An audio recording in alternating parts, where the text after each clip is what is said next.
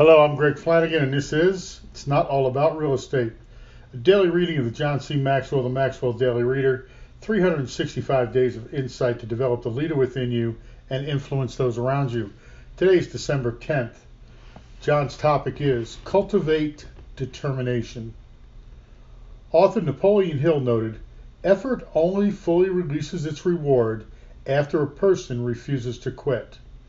To develop persistence over the long haul, you have to cultivate inward determination on a continual basis. And if you do, someday your story may be similar to one of these. Maybe similar to Admiral Peary, attempted to reach the North Pole seven times before he made it on try number eight.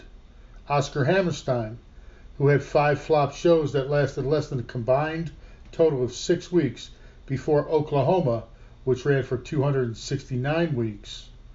John Creasey received 743 rejection slips from publishers before one word was ever published. He eventually published 560 books, which have sold more than 60 million copies.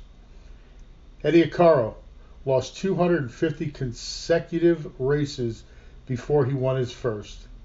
And Albert Einstein, Edgar Allan Poe, and John Shelley were all expelled from school for being mentally slow. So learn to become a determined individual and remember, the only difference between a little shot and a big shot is that the big shot kept shooting.